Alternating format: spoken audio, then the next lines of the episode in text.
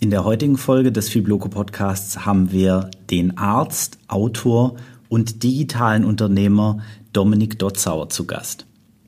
Dominik ist Experte für Verhaltensänderung und wir wollen mit ihm darüber sprechen, warum du in deinem Business vielleicht weniger verdienst, als du könntest. Viel Spaß. Herzlich willkommen zum Fibloco Podcast dem Podcast für alle, die im Sport- und Fitnessbereich online erfolgreicher werden und mehr Menschen erreichen wollen. Von und mit Jan von Fitvolution und Thorsten vom Ausdauerblog.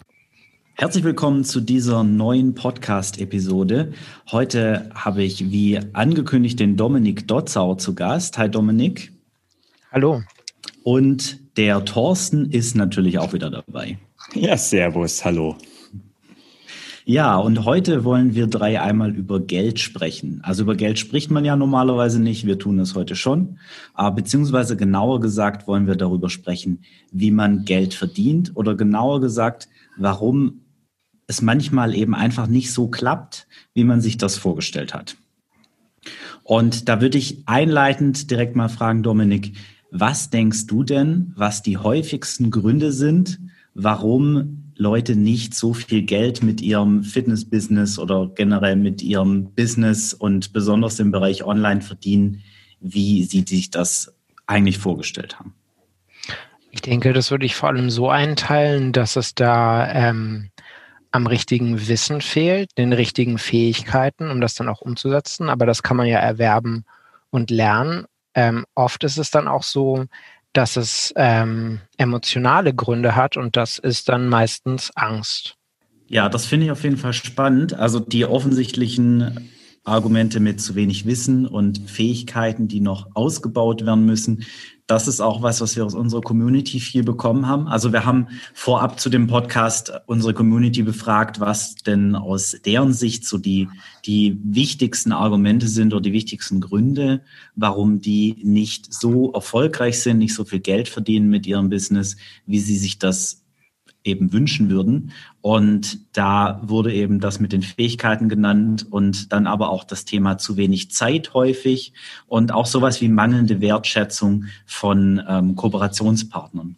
Und was du da gesagt hast zum Thema emotionale Gründe und Angst, das finde ich sehr spannend. Da wollen wir heute ja auch etwas genauer drüber sprechen, weil du ja im Vorgespräch schon gesagt hast, dass du davon überzeugt bist, dass meistens oder ganz häufig eben hinter den Gründen, die da oft vorgeschoben werden, eben tatsächlich Angst steckt. Warum denkst du, ist das so?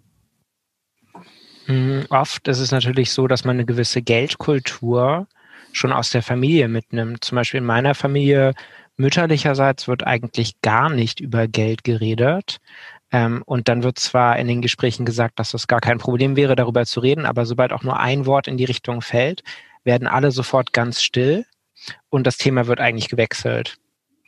Ähm, und eine klassische Reaktion auf Angst ist ja dann eigentlich Vermeidung. Und das erlebt man ja bei sowas dann. Also entweder schiebt man dann so ein Projekt, was einem eigentlich Geld bringen würde, einfach nur lange und intensiv auf oder man kommt da halt immer wieder von ab. Oder ist es eben auch schon im Gespräch ganz schwierig, darüber zu reden. Und dann hat man natürlich auch das Problem, wenn man Angst vor einem Thema hat, dann vermeidet man ja auch darüber mehr zu lernen oder das zu üben, eben gerade weil man es vermeidet. Und dann kommen wir wieder zum Anfang, wo ich meinte, dass es an Wissen und Fähigkeiten fehlt. Dann ist Angst natürlich auch etwas, was überhaupt verhindert, dass man sich intensiv mit dem Thema so beschäftigen kann, dass man überhaupt erfolgreich sein kann. Okay, das ist ja, das klingt ja schon nach einem klassischen Hamsterrad und einem Kreis, der sich dreht. Also das fangen wir mal von ähm, mit dem Kulturthema an. Also ich, ich musste gerade etwas schmunzeln oder eigentlich habe ich eher etwas traurig geschaut, weil ich kenne diese Geschichte auch. Das ist tatsächlich bei mir in der Familie ähnlich. Ähm, und das, das, das äußerte sich dann darin, dass ich zum Beispiel in Zeiten, als ich dann, sage ich mal, beruflich erfolgreicher wurde, ähm, das Thema immer irgendwie versucht habe zu vermeiden. Ich habe aber im Job lernen müssen, ähm, die Fähigkeit, also dies, diese Angst zu überwinden und im Prinzip die Fähigkeit mir anzueignen. Ja, und, und, und so kann man dann, also so ist mir das, glaube ich, einigermaßen gelungen, dieses Hamsterrad zu durchbrechen. Wie ist es denn bei dir? Bei mir jetzt? Ja. Ähm, ich würde sagen, da bin ich noch mitten in einem Prozess drin. Okay. Übe das intensiv ähm, mhm. und natürlich ist das nicht so leicht, weil das ja festgefahrene Muster sind. Aber mhm. es ist ja wie bei jedem, ähm, also wie, wie, bei jeder Angsterkrankung oder wie bei jedem Thema, wo man Angst davor hat. Ähm, die Lösung ist natürlich dann Exposition, also sich dem Thema in der richtigen Dosis aussetzen. Das heißt, du trainierst zum Beispiel bewusst deine Fähigkeit, verkaufen zu können. Exakt. Das habe ich auch jahrelang immer nur per E-Mail beispielsweise gemacht oder auf Webseiten. Da ist man halt sehr weit natürlich von einem Kunden entfernt oder einem Klienten. Mhm. Ähm, auf der anderen Seite ähm, kriegt man ja auch viel weniger Feedback so. Also dann vermeidet man natürlich den direkten Kontakt, ähm, spart sich natürlich auch die Ablehnung, weil meistens hat man ja Angst davor. Ähm, aber natürlich kann man die Angst dann nicht abtrainieren im gleichen Ausmaß, wie wenn man jetzt direkt vor jemandem sitzt oder mit jemandem telefoniert über das Thema. Mhm. Und das heißt, ähm, du hast dann Verkaufstrainings absolviert oder wie muss man sich das vorstellen? Ähm, höchstens mit mir selber, okay. würde ich sagen. Ich habe mir die entsprechende Literatur besorgt und mich damit mhm. auseinandergesetzt mhm. Ähm, und das dann halt systematisch trainiert und lustigerweise ja so wie mit meinem Buch, also mein Buch heißt zwar automatisch abnehmen, aber eigentlich geht es um Verhaltensänderungen, habe mhm. ich halt eben auch systematisch die Fähigkeiten auftrainiert und damit gerechnet, dass Sachen schiefgehen, Dinge falsch verstanden werden und ich mich dabei mies fühle aber eben Stück für Stück mich dabei auch verbessern kann und dann sich emotional ja auch im Kopf einiges anders verdrahtet. Mhm. Okay, also hattest du tatsächlich, beziehungsweise hast immer noch diese Herausforderungen eben auch in Teilen vor der Brust, mit denen sicherlich der ein oder andere, der das hört, auch zu kämpfen hat. Ich muss da ganz offen sagen, ich habe auch meine Angstmuster, aufgrund derer ich wahrscheinlich weniger erfolgreich bin, als ich sein könnte. Ähm, das eine oder andere ist mir davon durchaus bewusst. Das äh, eine oder andere eben aber auch nicht. Und für mich ist gerade der Gedanke, dass jemand Angst davor hat, erfolgreich zu sein und Geld zu verdienen, irgendwie so ein bisschen, das sträubt sich in mir, weil wenn ich Geld verdienen möchte, also wenn ich ein Unternehmen gründe und ich möchte damit ja erfolgreich sein, sonst würde ich das ja nicht tun und ich investiere da ja meine Zeit und eben gegebenenfalls auch Geld wie, wie kann das sein, dass jemand was wirklich will und gleichzeitig aufgrund von Angst davor, damit dann tatsächlich erfolgreich zu sein, also wirklich das zu erreichen, was er eigentlich will, sich selbst sabotiert? Ähm, ich würde sagen, bei äh, Selbstsabotage ist da oft ein unaufgelöster Konflikt dahinter. Das heißt, ähm, wir sind als Menschen ja nicht ganz simpel gestrickt, sondern wir wollen ja meistens ähm, verschiedene Sachen gleichzeitig. Also wir sind zwar vielleicht, wir haben uns ein Ziel gesetzt, aber ähm, trotzdem wollen wir vielleicht auch das genaue Gegenteil davon. Und am besten natürlich auch noch gleichzeitig. Und ähm, diese Zielkonflikte oder vielleicht auch sogar Konflikte von verschiedenen Anteilen unserer Persönlichkeit, die führen dann ja zu diesem komischen Verhalten von außen betrachtet oder wenn man selber auch gar nicht so richtig schlau wird aus dem, ähm, was man da jetzt wieder verbockt hat oder was man da gemacht hat, ähm, dann sind die Lösungen eigentlich immer darin zu finden, dass es da irgendwelche Konflikte gibt ähm, oder Widersprüche, die man noch nicht ordentlich erkannt und anders gelöst hat. Wie, mhm. wie kann man diese Konflikte erkennen? Was ist da so eine Möglichkeit? Also wenn man das für, für sich merkt und denkt so, ja, da fühlt man sich jetzt gerade getriggert und angesprochen. Ähm, was sind das so Schritte, um diese Konflikte überhaupt erstmal zu entdecken? Ähm, was ich mit meinen Klienten immer mache, da geht es normalerweise um emotionales Essen, mhm. ist das überhaupt erstmal Schritt für Schritt durchzugehen, was da los ist. Also ähm, wenn man jetzt allein ist, dann kann man sich einfach Stift und Papier nehmen und dann sich erstmal bewusst werden, was dann da im Kopf abgeht in so einer Situation und wie man im Nachhinein das bewertet.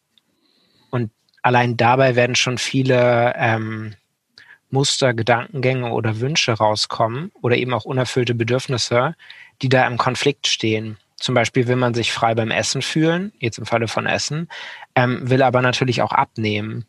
Und da wird es immer im gewissen Maß einen Konflikt geben, mhm. für den man dann eine andere Lösung finden muss, als einfach nur ganz extrem in eine, äh, in eine Richtung sich zu zwingen, weil das wird halt natürlich nicht funktionieren. Letztlich muss man sich das vorstellen wie so eine Art Team.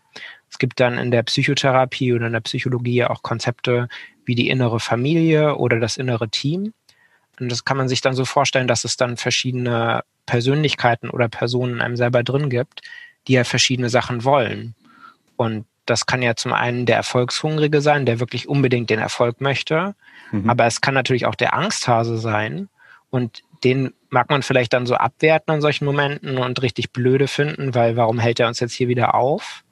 Aber auf der anderen Seite hat ja zum Beispiel Angst ja auch eine sehr wertvolle Funktion. Und zwar soll das einen schützen.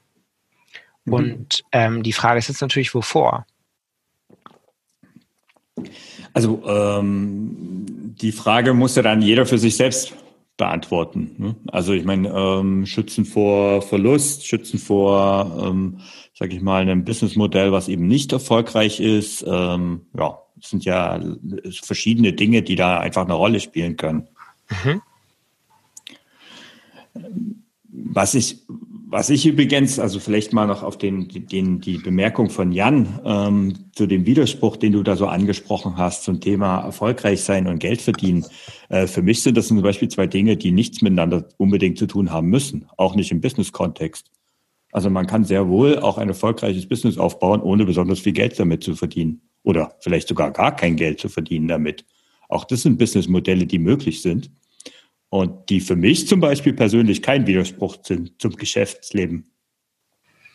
Hm. Ist damit jetzt gemeint, dass man praktisch so viel verdient, wie das Geschäft kostet, also man gar keinen Profit macht, aber praktisch den Zweck des Geschäfts, also des Betriebs oder des Systems, das wird dann trotzdem erfüllt oder wie meinst du das? Genau, zum Beispiel. Oder indem man halt auch, ähm, auch ein Geschäftsmodell aufbaut, wo dann letztendlich der monetäre Erfolg, so er denn da ist, äh, für gemeinnützige Zwecke eingesetzt wird und eben nicht dafür, äh, um sich selbst zu bereichern. Also man nimmt sich zum Beispiel ein Gehalt, was jetzt meistens dann in den Fällen relativ gering sind, ähm, ja, und hat nicht das Ziel eben immer mehr, mehr, mehr. Oder man hat und unterstützt damit gemeinnützige Zwecke. Auch das sind ja so moderne Geschäftsmodelle, die durchaus hier und da mal vorkommen. Also modern finde ich das jetzt ehrlicherweise gar nicht. Das so ja, funktioniert ja. ja. im Prinzip jedes Non-Profit.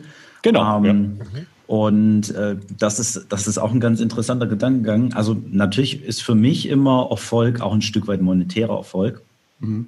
Aber man kann ja auch ein anderes Ziel verfolgen. Trotzdem ist es ja so, dass ein Unternehmen, auch ein Non-Profit, wenn es größer wird, ähm, eben auch seinen Auftrag dann besser erfüllen kann und was auch immer es sich zur Aufgabe gemacht hat, eben dann mehr Menschen zu helfen oder mehr eben von seinem, seinem Auftrag zu erfüllen.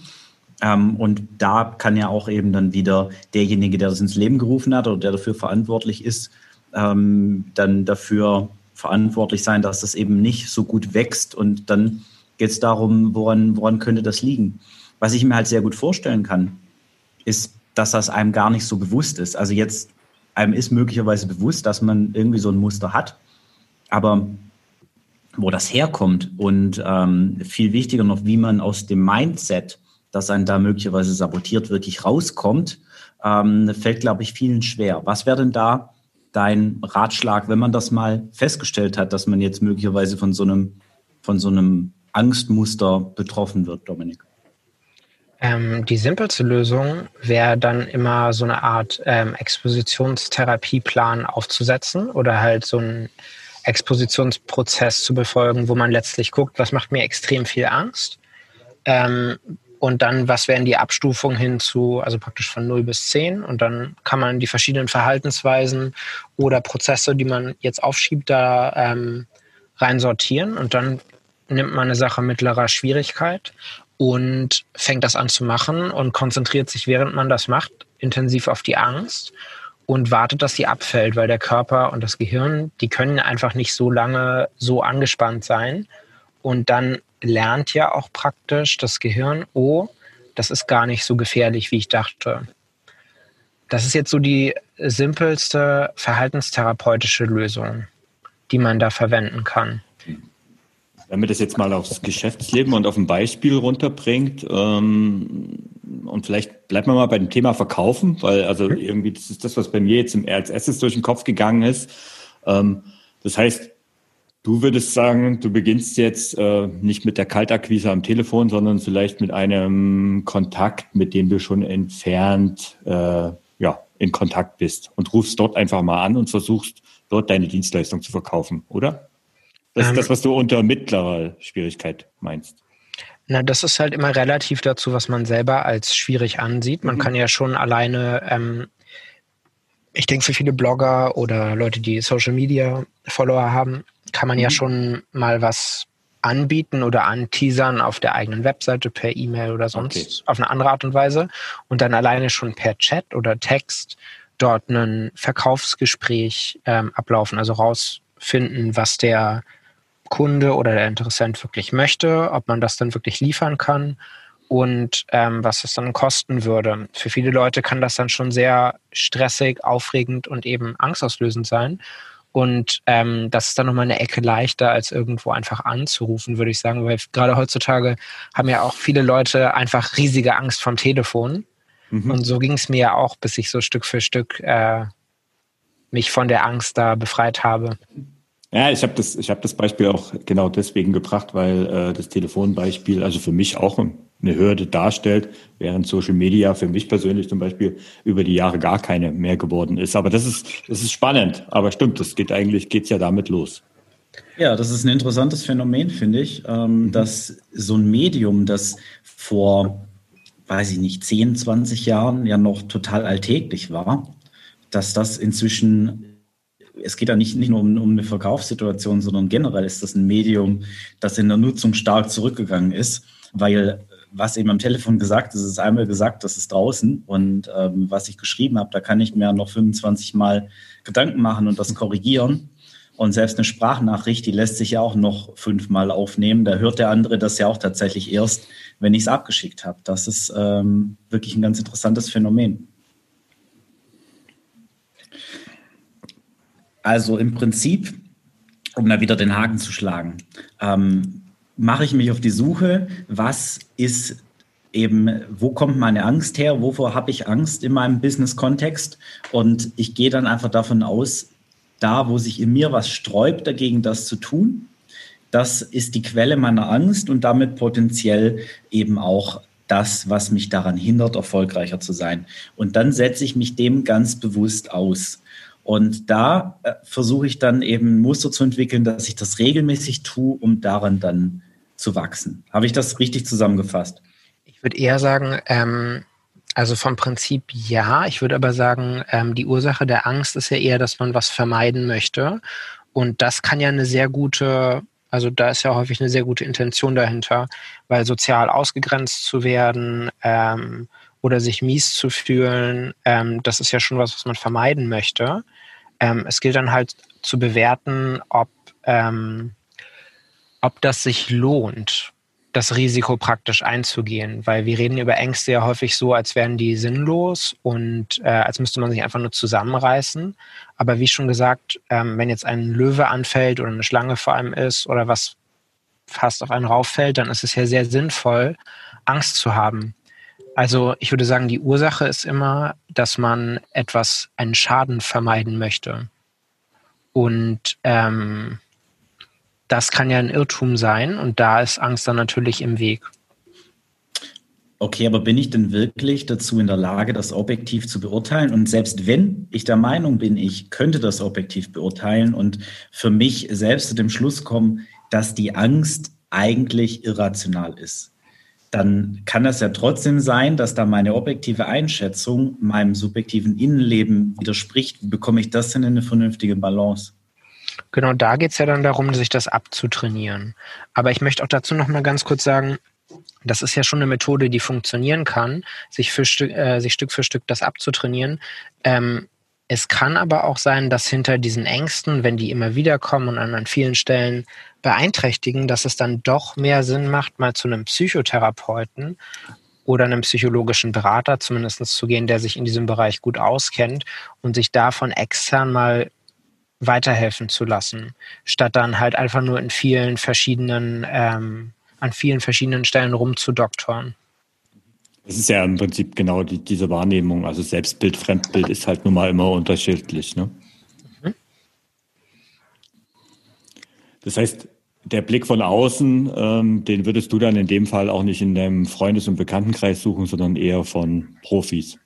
Kann man natürlich auch machen, aber die Frage ist ja immer, wie weit man damit wirklich kommt. Ich denke, das Wichtigste ist immer abzugleichen, hat mir denn jetzt wirklich das eine Lösung gebracht oder hänge ich da eigentlich immer noch fest, bloß halt auf eine bisschen andere Art und Weise? Mhm. Deswegen meinte ich auch vorhin, dass das eine simple Lösung ist, da so Expositionstherapie zu betreiben, weil das funktioniert vor allem gut bei ähm, sehr unbegründeten Ängsten. Also ich meine, in einem Vertriebsgespräch, wo man was verkauft, wohinter man steht, wo man den Leuten wirklich hilft und wo man den Leuten nicht auf die Pelle rückt und wo man nichts Illegales macht, mhm. das ist ja total in Ordnung und da muss man sich ja gar keine Sorgen machen. Da ist halt einfach eine Angst dabei, weil das was Ungewohntes ist und weil man was von jemandem möchte, von dem man abgelehnt werden könnte. Mhm. Oder wo man sich dann abgelehnt fühlen könnte. Mhm. Ja, genau aus dem Grund könnte ich mir auch tatsächlich vorstellen, dass es eben nicht sehr smart ist, in seinem unmittelbaren Umfeld ähm, um Hilfe zu suchen, in Anführungszeichen, weil ich kann mir sehr gut vorstellen, dass oftmals der Bezug zum unmittelbaren Umfeld der Grund dafür ist, dass eben so solche Verhaltensweisen dann gefördert werden weil häufig ist es ja sowas wie, wie du schon gesagt hast, soziale Erwartungen, die man zumindest projiziert.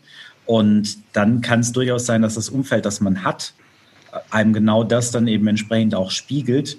Und dann hilft einem das ja in der Situation nicht weiter, wenn man dann dieses Feedback nochmal bekommt. Mhm. Jetzt ähm, bin ich immer so ein bisschen in unserem Podcast derjenige, der dann das Ganze ein bisschen konkreter oder auf Beispiele runterbringen möchte. Weil Was soll das denn heißen? das soll einfach heißen, dass es sonst in meinem Kopf nicht ankommt. Ich bin da ein bisschen einfacher gestrickt als du, Jan.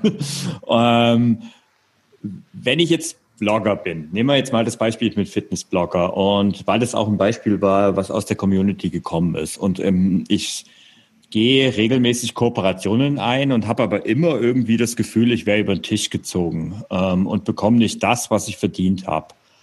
Wo setze ich da in dem Beispiel an?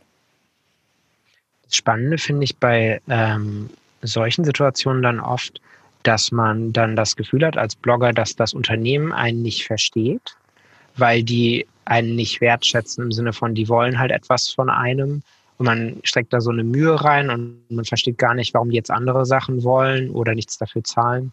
Da würde ich halt immer sagen, ähm, das ist oft eigentlich sogar andersrum, dass man selber vielleicht noch nicht die Gegenseite mhm. so verstanden hat, dass man da eine gute Verhandlung oder eben in einen guten Verkaufsprozess gehen kann. Weil verkaufen oder verhandeln bedeutet ja nicht einfach nur Druck auf jemanden auszuüben, sondern wenn man es schlau und gut macht, dann versteht man ja auch wirklich, was die andere Person möchte. Das Grundproblem ist ja immer, dass man im eigenen Kopf ist und die eigene Perspektive einem sehr, sehr klar ist, während es viel Mühe, Aufwand, Nachdenken und vor allem Recherche braucht, um mhm. zu verstehen, was denn vielleicht die andere Seite möchte.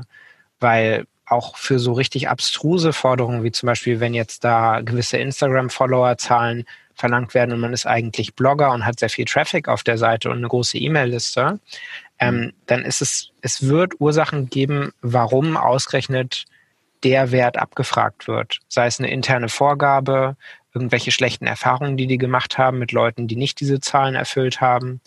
Und das würde es dann halt erstmal gelten, rauszufinden und zu schauen, ob man nicht doch zusammen einen Weg finden kann, da den Wert zu generieren, damit beide Seiten glücklich sind. Es ist ja genau auch der Sinn eines jeden guten Verkaufsgesprächs, einen Mehrwert für beide Seiten zu schaffen. Ne? Genau, und ich denke, das ist auch das Wichtige, was man verstehen darf, wenn man mhm. sich mit Verkaufen beschäftigen möchte, dass man gar nicht, ähm, dass man gar nicht böse und mit Druck und nervig ähm, bei Leuten was auslösen muss und denen was aufquatschen, sondern mhm. empathisch verstehen kann, wo die stehen, wo sie hinwollen. Und wenn man ihnen dann dahin helfen kann, ihnen eben etwas anbieten auf eine Art und Weise, wie sie es wirklich kaufen wollen. Und wenn ich jetzt nochmal auf dieses Beispiel äh, weitergehe und sage, ähm, also jetzt das Unternehmen möchte nur auf meine Instagram, fragt halt zwingend meine Instagram-Follower ab, ähm, dann sollte man zum Beispiel, also das ist jetzt was, was mir spontan einfällt, mal hinterfragen halt warum und das konkret hinterfragen. Genau. Ne? Konkret erfragen und dann auch gerne noch ein bisschen tiefer gehen ähm, weil die dann vielleicht so Sachen sagen, weil wir eine Vorgabe haben oder sonst was und dann noch rausfinden, warum habt ihr die Vorgabe? Also und dann findet man oft Sachen raus, die nicht auf den ersten Blick ähm, offensichtlich sind und vielleicht muss man dafür auch telefonieren. Mhm, genau. Mhm. Also das ist übrigens, Fragetechnik ist etwas, ähm, da bin ich immer ziemlich beeindruckt, wenn ich so ähm, dich auf äh, Social Media folge und so die, mhm. ähm, die Fragen, die du über deinen Account, also auf Facebook speziell machst, finde ich schon echt super, weil du hast es, du hast es wirklich drauf, da der Sache auf den Grund zu gehen. Also das mal als kleines Kompliment am Rande. Dankeschön. Das ist lustigerweise auch äh, die primäre Variante, wie ich äh, coache oder berate, mhm. weil mhm. Es ja auch viel effektiver ist, wenn man dann selber auf Einsichten und Lösungen kommt. Mhm. Und dann ist man ja auch wesentlich motivierter, das dann in die mhm. Tat umzusetzen. Ja, ja. also in, in einem Coaching-Gespräch ist mir das schon sehr bewusst, aber äh, auf Social Media, also da, da ist das bei dir schon sehr auffällig und ich finde das halt sehr spannend, weil da kommen immer super spannende Diskussionen auf. Das ist eine Mischung aus äh, effektivem Arbeiten, weil ich dann die Inhalte nicht selber schreiben muss, mhm. aber auch, ähm, weil ich äh, gerne ohne Auftrag helfe, also mein Helfersyndrom so ausleben kann. Mhm. Helfersyndrom ist vielleicht noch so ein Stichwort, ähm, weil das tatsächlich, äh, also da habe ich auch eine Geschichte dazu, wie, wie ich zum Beispiel zu meinen ersten Blog-Einnahmen gekommen sind. Also wenn man jetzt mal von ein paar Affiliate-Links, die aber für mich ziemlich anonym sind, ähm, mal absieht. Ähm, ich habe im Prinzip einen kostenlosen Trainingsplan angeboten äh, in meiner Facebook-Gruppe. Und ähm, irgendwann war diese, dieses Ziel erreicht von den Leuten. Und die waren sehr zufrieden und ähm, wollten einfach mehr. Sie haben mich ganz konkret, also sie haben mich ganz konkret nach mehr gefragt. Und ich habe gar nicht, also ich habe im ersten Moment irgendwie gar nicht so reagiert und bei der zweiten Nachfrage dachte ich so, äh, Moment mal, ähm, das ist ja was, was ich liefern kann. Aber es ist, ähm, wie, ich kann das jetzt nicht mehr umsonst machen. Und ich habe das auch genauso in diese Facebook-Gruppe damals reingeschrieben. Ich habe gesagt, ich kann das nicht ähm, umsonst machen. Da kam auch dieses Helfersyndrom durch und irgendwie auch diese, diese Angst davor, Geld dafür zu verlangen. Und da kam eine, eine sehr spannende Reaktion und das hat bei mir wirklich so ein Mindset-Shift ausgelöst.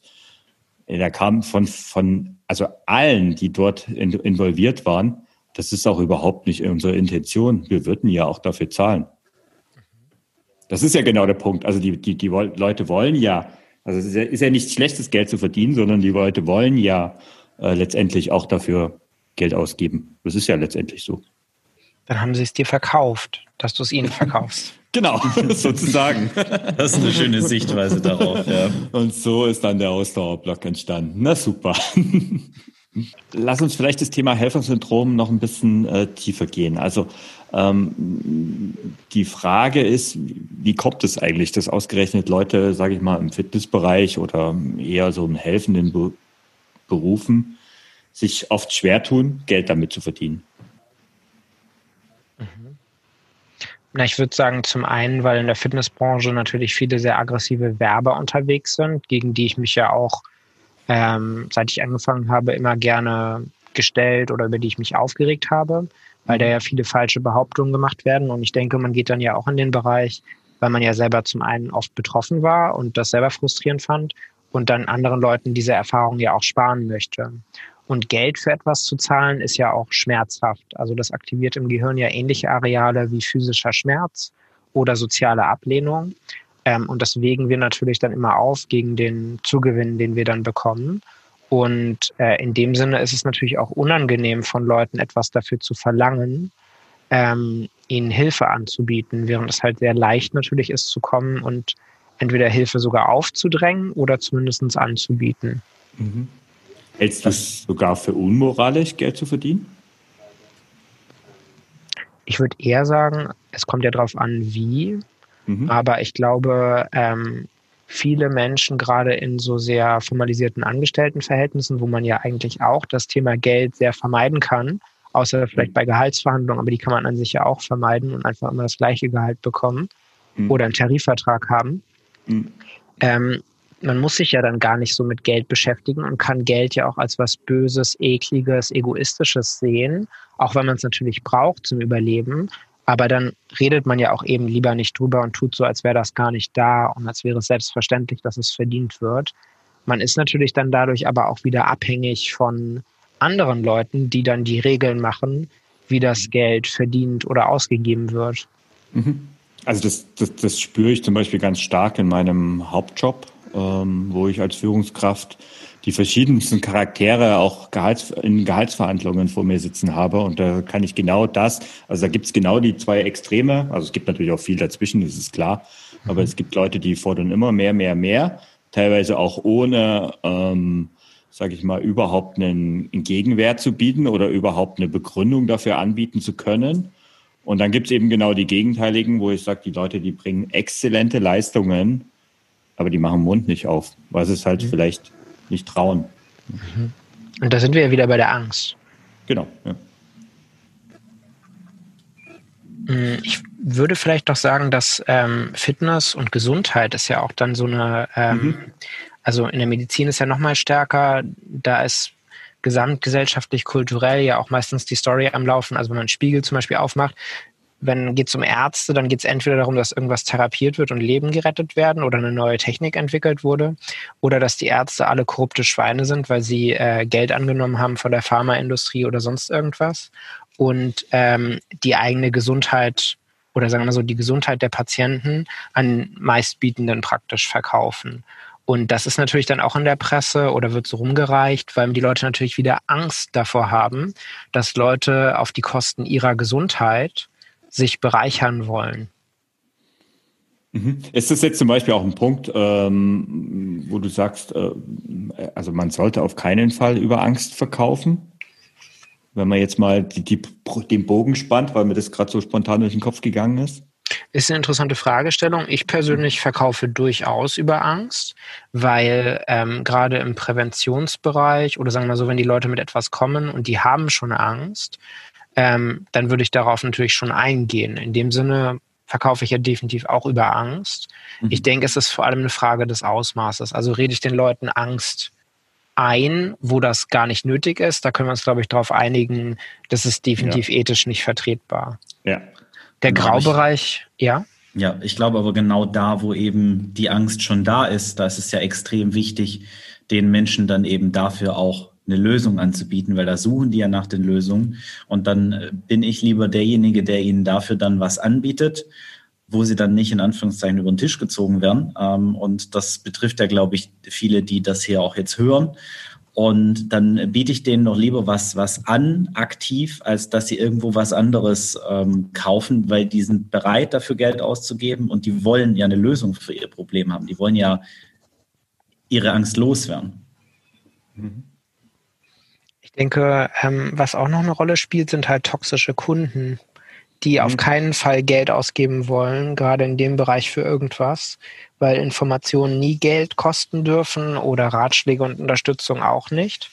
Ähm, und wenn man dann auf diese Leute hört, das hatte mich damals auch mal schon sehr getroffen, als dann auf einmal mir jemand Betrug vorwarf, als ich mal äh, für etwas Geld verlangen wollte, obwohl ich davor sehr viel kostenlos angeboten hatte. Ähm, damit muss man dann, glaube ich, auch klarkommen und das richtig einordnen als das Problem der Person oder als die Präferenz der Person, die einem sowas schreibt oder sowas sagt, weil ähm, es halt sehr stark variieren kann, wie viel jemand bereit ist, für die eigene Gesundheit und Fitness auszugeben. Die gleiche Information und Betreuung kann halt ein Vielfaches wert sein für eine Person, die sehr lange damit gekämpft hat oder sehr viel Geld hat oder vielleicht sogar beides zusammen. Mhm. Diese toxischen Kunden, damit hat ja letztendlich jeder, der Dienstleistungen anbietet, früher oder später mitzutun, oder? Mhm. Wobei natürlich auch ein interessanter Mechanismus, die sich fernzuhalten, ist einfach höhere Preise zu verlangen. Ja.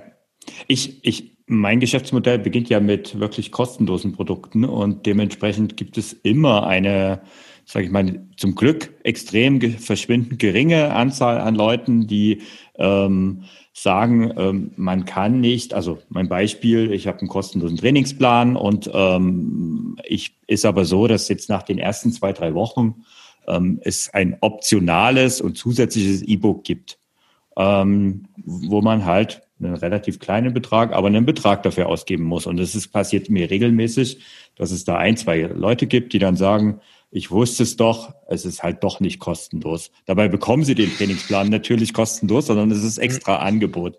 Und das ist bei den ersten Malen ist das zum Beispiel was, das hat mich jedes Mal echt zutiefst getroffen. Mhm. Ähm, mittlerweile muss ich sagen, habe ich mir da ein sehr dickes Fell äh, zugelegt. Ich habe da auch einen ganz konkreten Tipp. Ähm, ich nehme in solchen Momenten immer, also ich sammle das positive Feedback meiner Teilnehmer.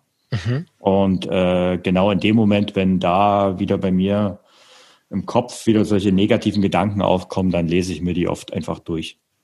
Mhm. Definitiv ein sehr guter Ratschlag. Hm. Ja, den Tipp finde ich wirklich gut. Tatsächlich mache ich das ähnlich. Ich habe mir einige E-Mails mit positivem Feedback ausgedruckt und hier bei mir zu Hause an der Wand hängen.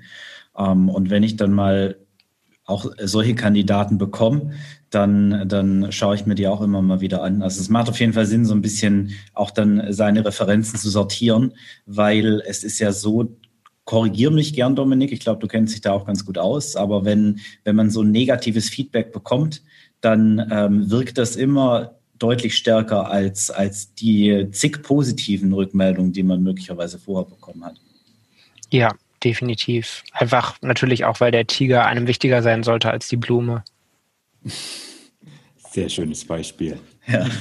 ich ähm, ich habe übrigens noch einen interessanten Tipp, wenn wir jetzt gerade darüber reden, weil man ja schon durchaus Angst haben kann vor toxischen Kunden und vielleicht deswegen ja auch die nichts mit den Preisen, ja, genau. euch dabei vor allem nicht Geld verlangen. Mhm. Und zwar, ähm, ich hatte neulich auch so eine Dame, die hatte mir erst geschrieben, wie sie nicht abnehmen konnte. Dann hat sie das Buch gekauft, war aber schon irgendwie sehr gekränkt, dass das etwas kostet und hatte da überall Betrug gewittert.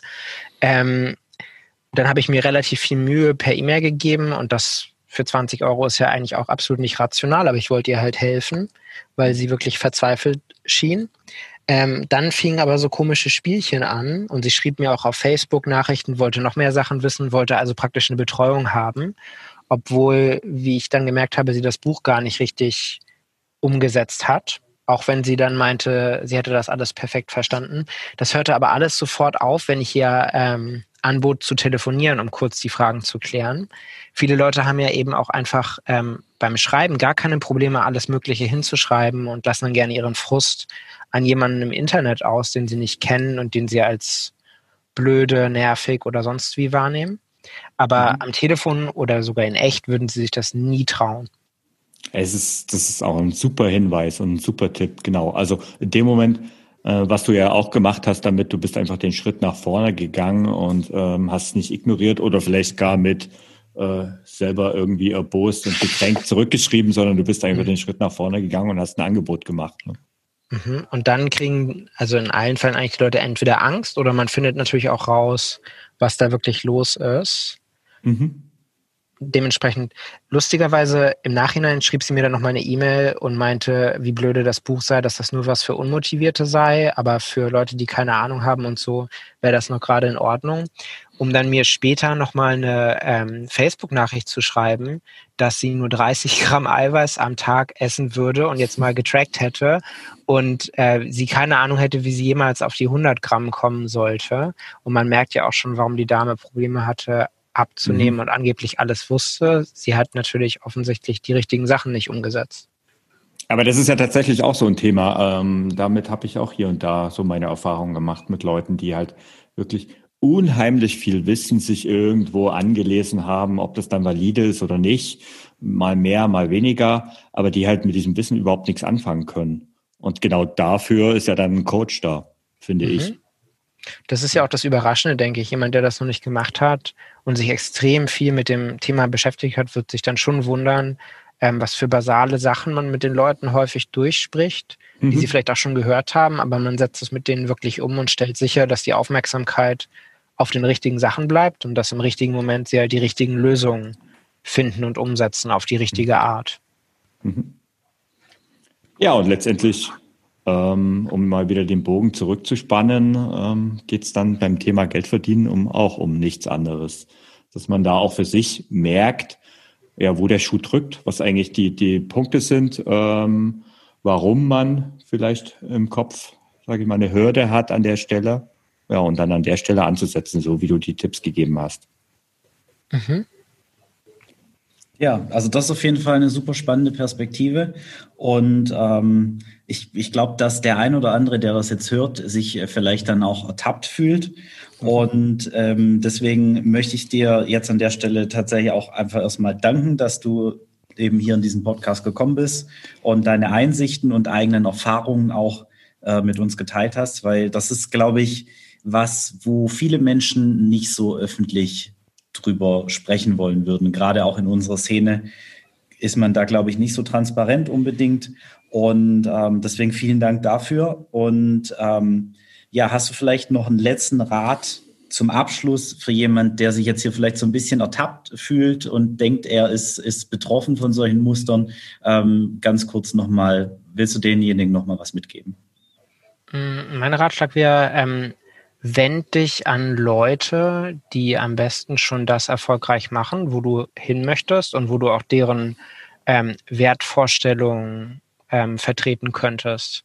Weil es gibt ja auch viele Business Coaches beispielsweise, die jetzt also aktuell sehr viel hochpreisig verkaufen, aber die machen das ja mit sehr viel Druck und natürlich könnte man ähnliche, also ich würde schon sagen, betrügerische Strategien ähm, natürlich auch verwenden, aber man würde ja dann auch deren Wertesystem übernehmen.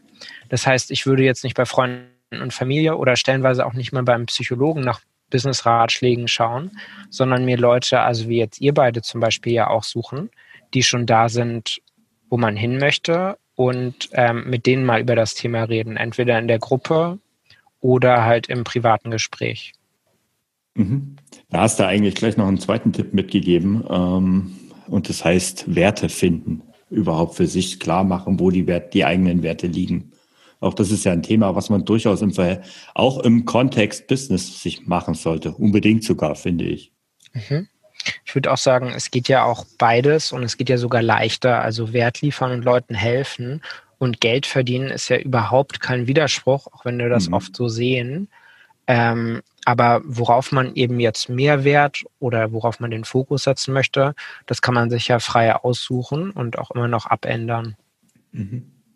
Ja, ich sage auch vielen Dank. Also ich finde dieses, dieses Mindset-Thema, es war mal ein bisschen was anderes. Ähm, sehr spannend. Ich glaube, Jan, das sollten wir mal öfters machen.